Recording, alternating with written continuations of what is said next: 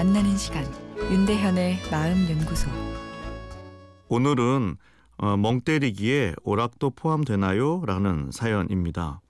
멍 때리기가 불안을 줄이는데 좋다고 하셨는데 전 요즘 핸드폰 게임 같은 단순 오락에 빠져 있어요. 불안하거나 강박적인 행동을 하고 싶을 때 멍하니 오락을 하면 증상은 나아지는데 어, 이것도 문제가 있는 게 아닌가 싶어 질문을 드립니다. 사실 단순 게임은 뇌를 쓴다기보다는 기계적으로 손가락만 움직이는 것 같아서요. 마치 손톱을 물어뜯는 대신 이걸 하고 있는 느낌이죠. 아, 저는 이건 역시 강박의 일종 같네요. 멍 때린다는 말은 신조어죠.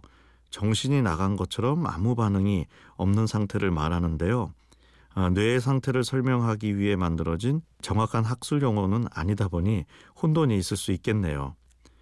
불안은 뇌를 일하게 하는 신호죠. 이때 작동하는 뇌 안의 신경망을 태스크 포지티브 신경망이라고 합니다.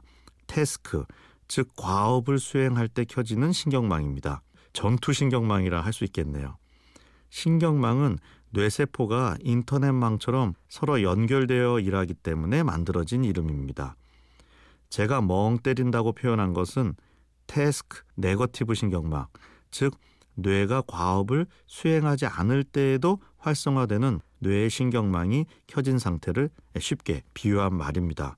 평화 신경망이라고 할 수 있겠죠.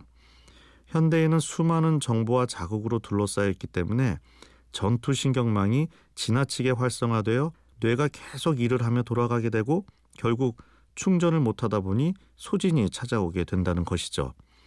그래서 잠깐씩이라도 뇌를 평온한 상태로 만드는 것이 중요하다 이야기합니다.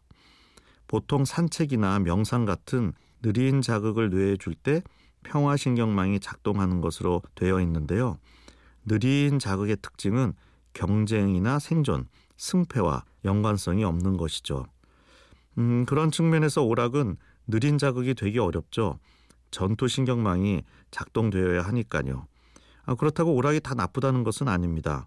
승패나 성공 여부가 걸려 있는 운동이나 여러 종류의 게임도 삶의 활력소가 되기도 합니다.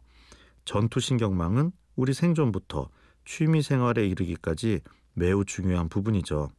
단지 평화신경망과의 균형 조절이 필요합니다.